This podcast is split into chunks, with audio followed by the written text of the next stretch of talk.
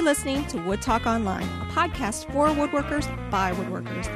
Now, here are your hosts, Mark Spagnolo and Matt Vanderlist, and maybe somebody else.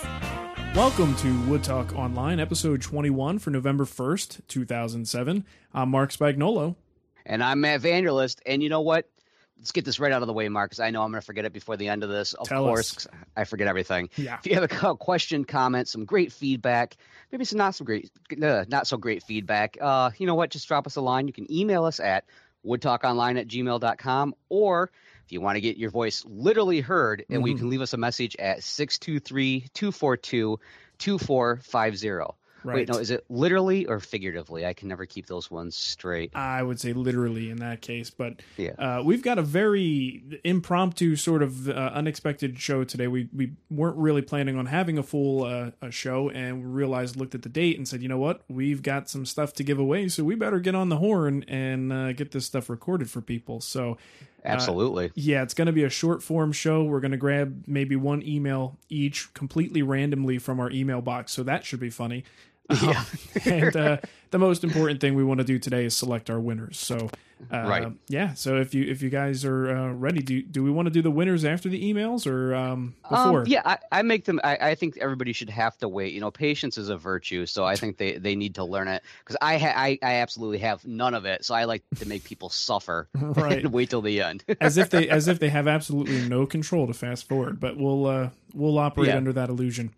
Well, yeah, exactly. Let, let's give it a shot. So, what do you think? You want you want to take the first one? This is kind of scary.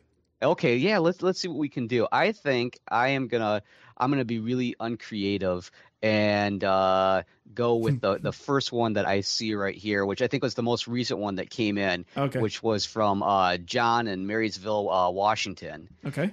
and he says, Hey, uh, "Hi Matt, lucky. hi Mark." He just sent it in and he's getting it answered right now. Yeah, it was one day ago. That's kind of unfair, huh? That that is, but you know what? We- We're free forming it, so right. fairness goes right out the window, man. Shooting from the hip, shooting from the hip. All right, go ahead.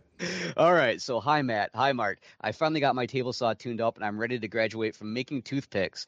I recently picked up some Bubinga, some Cocobolo, some Purple Heart, and some Maple from my newly found Heaven on Earth, the Rockler store in Seattle. Nice. Now my, might, yeah, I, I don't even have anything close to that around here. I think the best I could do for almost exotic is like pulling something off my neighbor's limb. That would There be about it. All right, so let's see here. We have uh, my question is: Do you have any special tips on cutting these types of wood, such as are they prone to splintering, etc.? And have you noticed if any of these require extra special preparation prior to finishing? I read somewhere that Cocobolo was an oily wood and can be difficult to glue. Does this also affect the finish? One last point. Do you recommend a book or a resource that provides this type of information on assorted woods? Keep up the great wood, uh, great work. Cheers, John Marysville, Washington. Keep up all the right, great Jen. wood. Yeah, keep up the great wood. I try, but you know, we'll refer back to that uh, Viva Las Vegas from last week. that does help, I guess, right? yeah. So let's see here. Uh, Lots of questions in this one. Yeah, and you know what? I hate to say it, but I, I can barely pronounce Bubinga and Cocobolo. Did I even say those right? Is that the Uh, right way to say? That's close enough, yeah, as far as I'm Oh. concerned. Hey, I might even say I'm wrong. What the hell do I know? yeah, Um, that's. Uh, I do have the the West Michigan accent. Right, East Michigan. Wait, West. Yeah, East. Whatever. whatever you say, man. Um, all right, so so you don't have a whole lot of experience with the exotics then. Right. I, Okay. I I have a little experience with the maple. I think he mentioned that, but yeah, the the exotics. I, I do know that there is some there there can be that the oily effect. After all, that's Yeah. why it's important to kind of wipe a few of them down. But on which ones, not quite so certain. Sure. yeah. Now, the thing with the exotics is you do have to do a little research. The best thing to do, I mean, Google is packed with information. We have forums full of people who ask these same questions all the time. So, the easiest thing to do, I mean, aside from what we're going to tell you today, the easiest thing to do is just Google it. So, if you think there may be a finishing problem or, an, uh, you know, something, an exotic that has too much oil, just type that into Google, you know, oil oily problems, Cocobolo, you know, or finishing problems, Cocobolo, and you'll be amazed at how many forum entries and articles you're going to find on that exact topic. Um, Absolutely. yeah, you know, same thing with gluing problems, uh, difficulty gluing Cocobolo, and see what happens. Um, so that that's the easiest way for you to be self sufficient and find everything you could possibly need on those uh, topics. Now, I will say, just from my experience, Bubinga, uh, Purple Heart, neither one of those really need uh, a whole lot of, well, of course, Maple as well, need a whole lot of extra special care in terms of finishing or gluing because of any specific oil content. You Okay. will find that um, Bubinga and Purple Heart are very, very hard, very dense woods. So it's going to be a little bit different than what you might be used to if you're, you know, using pine or poplar or whatever you might have used in the past. So they're very dense Really? woods, yeah. So they're going to dull your blades a little faster, maybe require a little bit of extra pressure to push through your tools um, but not entirely like a whole different animal. It's just a little bit, a little bit more. You're gonna know you're dealing with a little beefier material. Um, now, Cocobolo is a little bit oily, so um, that, along with some things like Padauk, uh, you know, Bloodwood, um, just some of the rosewood family woods, um, you know, those are all going to require a little bit of extra care.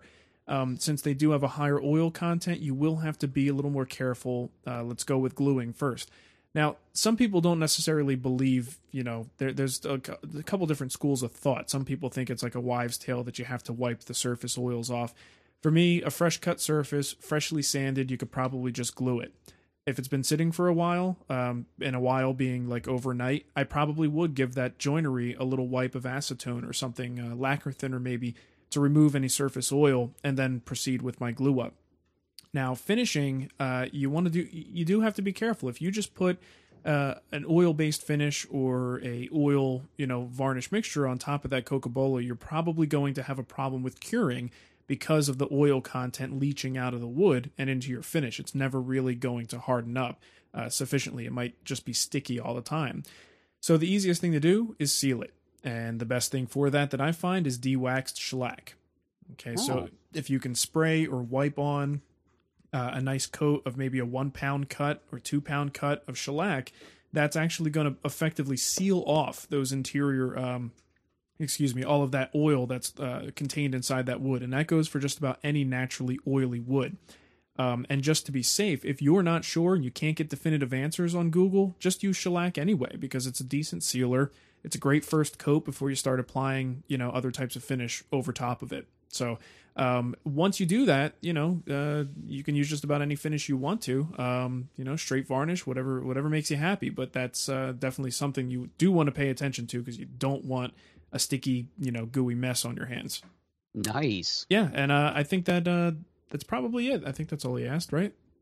Uh, oh, there was the one about the book. What book or Ah, resource yes. would you recommend for the type of information on assorted wood types? Well, No, hmm. I, I can throw this one out there because I use it all the time. It's, this came in from Sterling Publishing, and I think I was supposed to give it away, but you guys aren't getting this one, which is uh, uh, Terry Porter put out a book called Wood Identification and Use. And this one is it's really great. Not only does it have like you know all the species broken down into species. And their, their genus and everything. And then he breaks it down also into like locations in the world where you're more than likely to find these which is a huge at you know a, a big thing when you're like i've never heard of that species. Oh well there's why. It's only in like australia if you live in the northern hemisphere that kind of thing. Yeah, and on top of it he also kind of goes into some of the properties of you know what to expect when working with the wood. You know is it is it really prone to you know uh, uh, movement? What type of tools does it work with best? What kind of really work with it best kind of a, basically puts it into like one or two paragraphs on each one so that one i, I definitely recommend it if you want to you know get really kind of really really in depth on them and like i said the pictures look really great and everything else i that's me i like the pictures and go ooh pretty pretty wood look at that right. Does it have a whole lot in terms of geographical information? Um, not just um, U.S., but uh, you know, basically internationally. Does it go into other foreign woods or? Yeah, it, it does. Uh, that's why I was just looking for it, and I was thinking I've got it right next to me, but I think right now it's being used to prop up our table upstairs. Uh, we have a, loose t- uh, uh, table leg at the moment, but yeah, it does. It actually does break it down because I remember at one point, I think when I was working on one of the species of the month or something, I, trying to remember which one it was, if it was maple Yeah. or something, Okay. and that went into like the European, uh, y- like European maple and everything else, and sycamore, and then I know that there it goes into like the Asian woods and all Okay. sorts of good stuff like that. So it, it does a good job of breaking it down Okay. to let you know where you can find them. Uh, the reason I asked too is because I just noticed there's another uh, question in the inbox asking about wood identification resource, and we don't have a name. Uh, we have their email address, and that's about it. But they asked about uh, uh, they come into um, a bunch of substantial pieces of lumber, uh, like four inch by four inch by six foot, um, from pallets and things like that, that um, seem to be from. Says that they they come from Spain and India, and he's trying to he or she is trying to find out what types of wood they are. So hopefully yeah. that that'll be a good resource for uh, for that as well. I would you know, there, oh, I'm sorry. There's there's another uh, website that I just found the other day, and actually, I think I might have mentioned this one. Um, I can't get into it now. There's something actually called the HobbitHouseInc.com, and if I remember right, this Huh. one really has a lot of uh, full color pics and all sorts of stuff on there. Specifically, uh, it's really actually I should say it's, it's oriented specifically towards exotic woods huh? Okay. and and I am trying to get in on it now, but it's telling me I don't have access. Well, Hmm. no. Well, so anyways, that's Sucks to well, be you.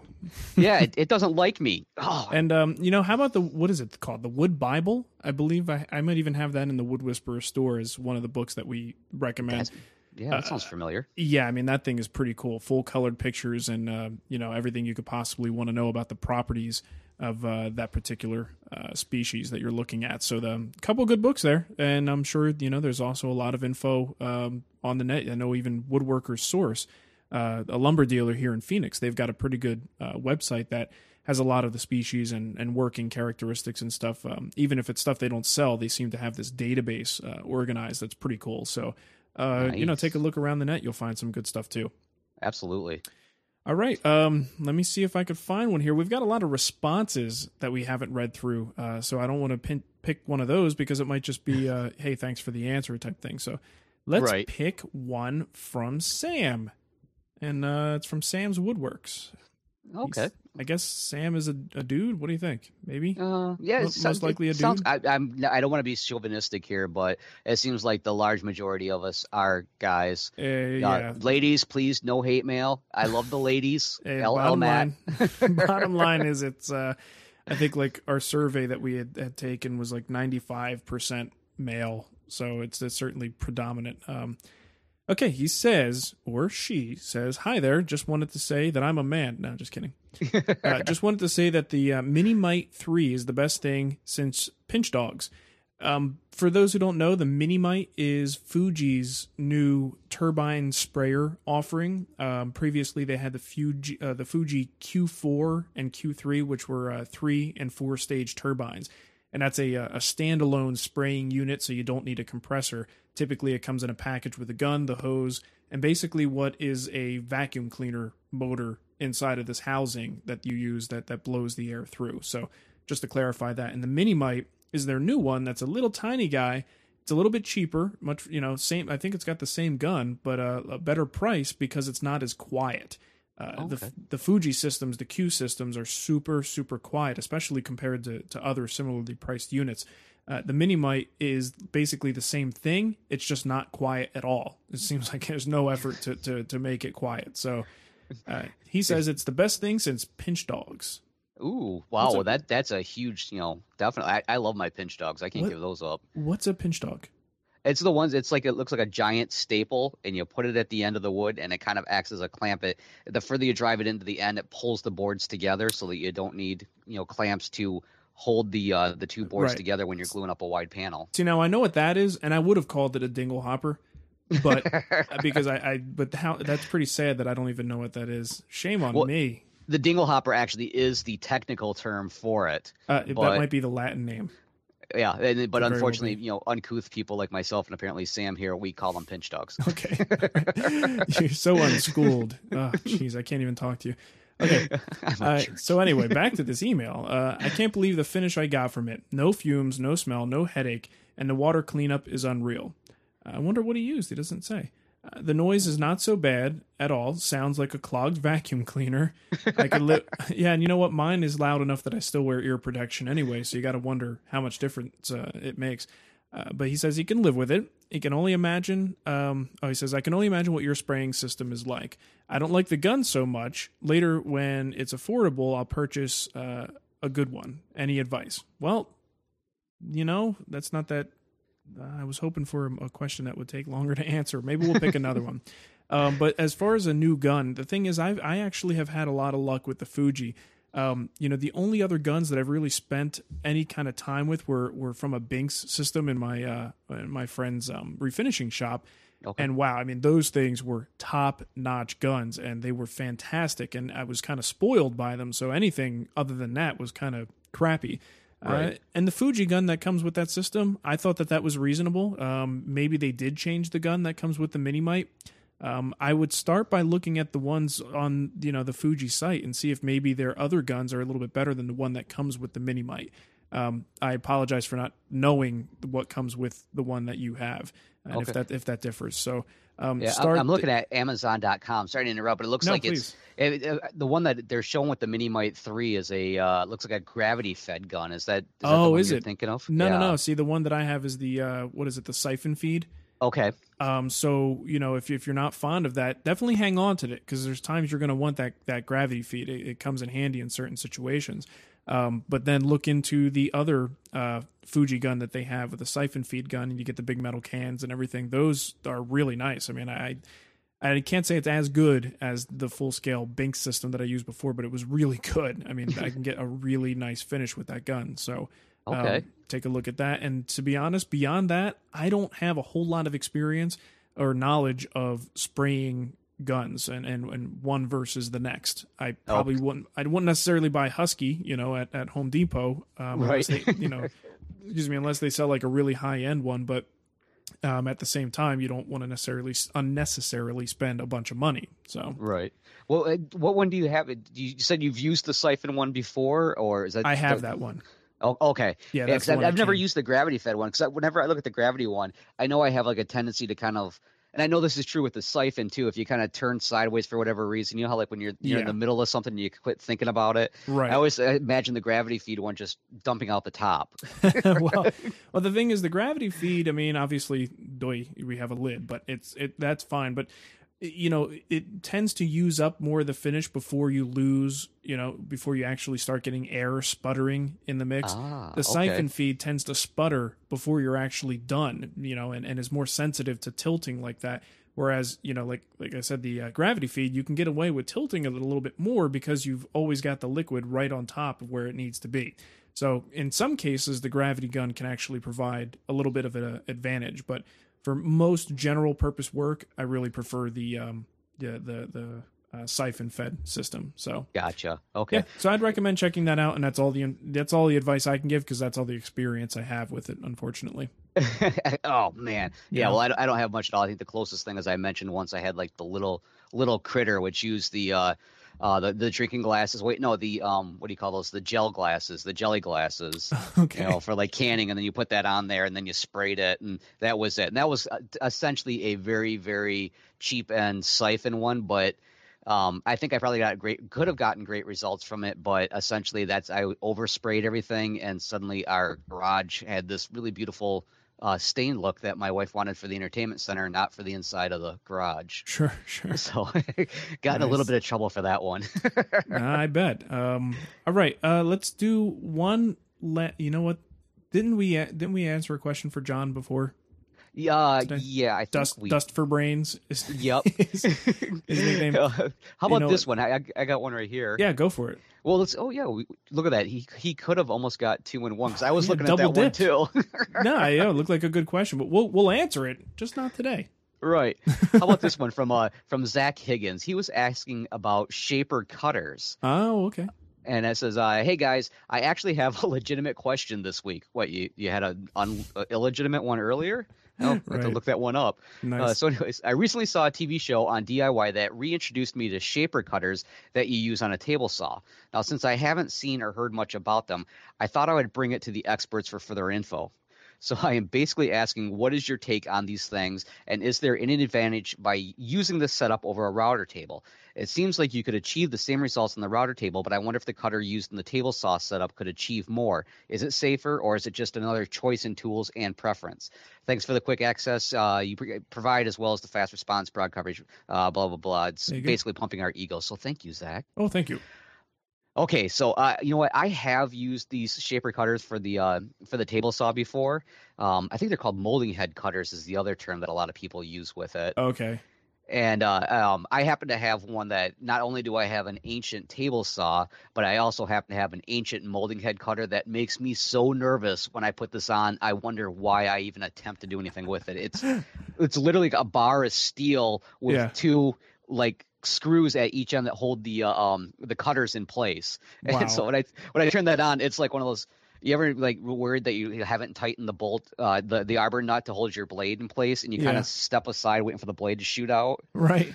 Well, that's what I do every time I turn this on, but it takes me like five minutes before I get in front of it to start running anything through it. Wow. Jeez, So, that's pretty scary. yeah. It is. It's it's really bad, and it's one of those you you have to make sure that you've you've got you know where everything is, so that you've got the proper setup and everything.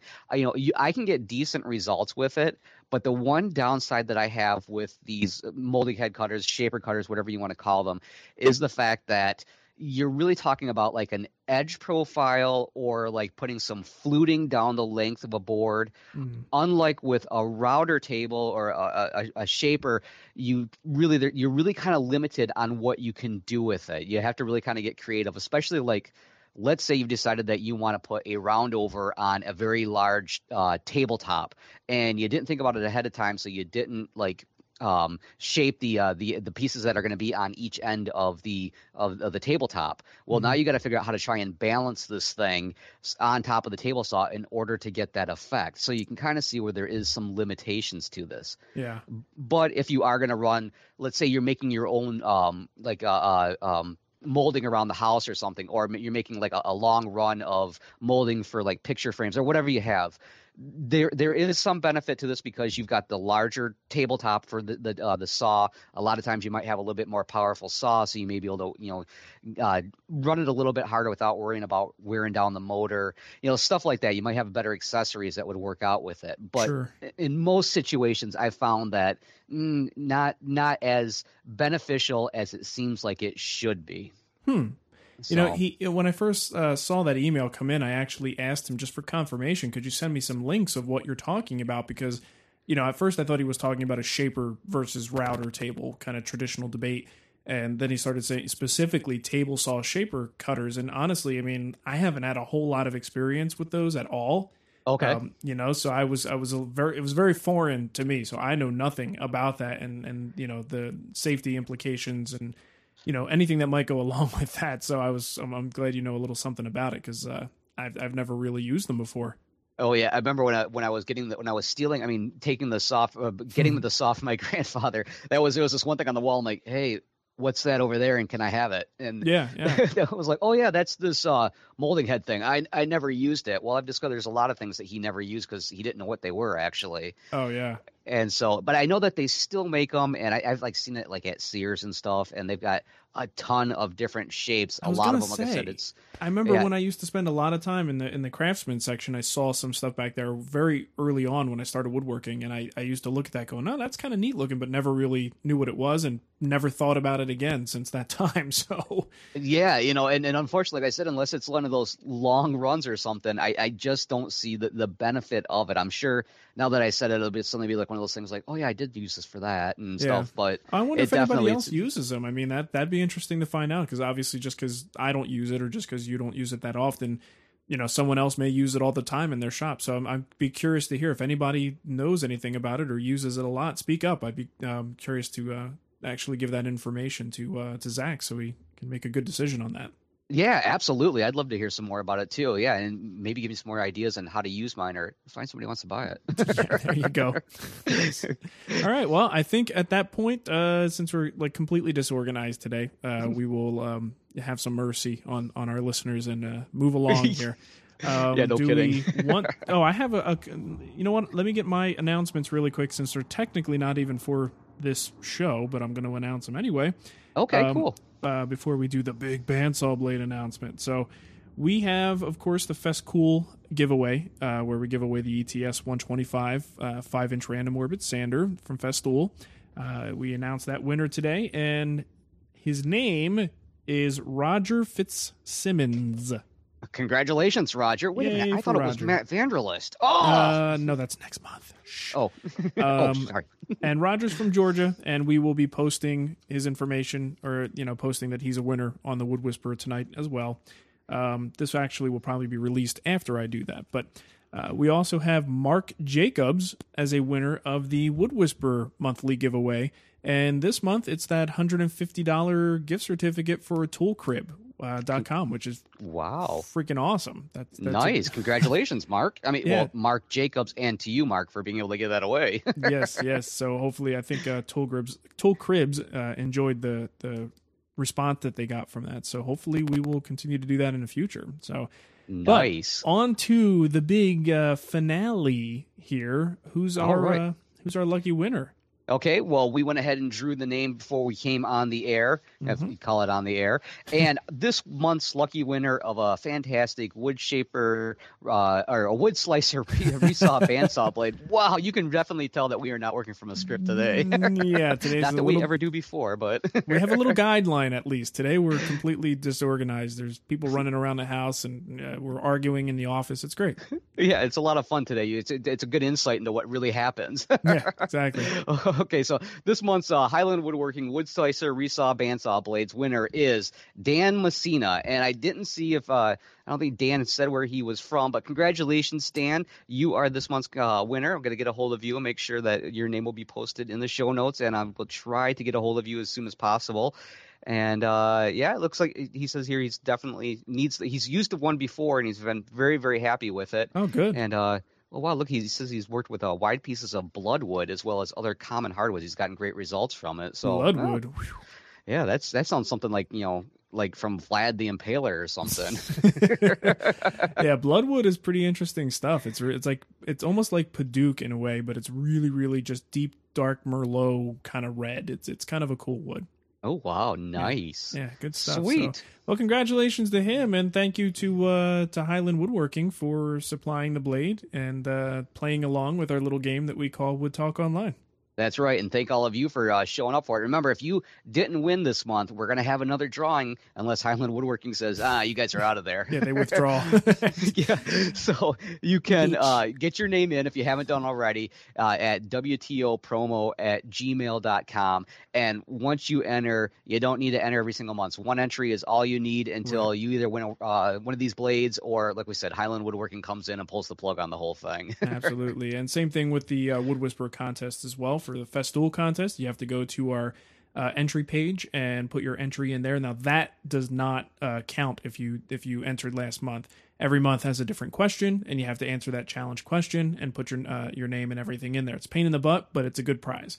Um, the other one is the Wood Whisperer giveaways, and those work exactly like the Wood Talk Online giveaways. So once you're in, you're in. No need to send two, three, four, and five like we sometimes get from the same person. So, right. Absolutely. And the same thing over at Matt's Basement Workshop podcast. Since we're throwing all these promotions out, oh man, enter over there and just let me know you want to enter for swag and you're in for life. swag Well, I mean, all over the place, man. What are we doing? This is crazy. That's right. We need we need to start keeping some of this great stuff for ourselves.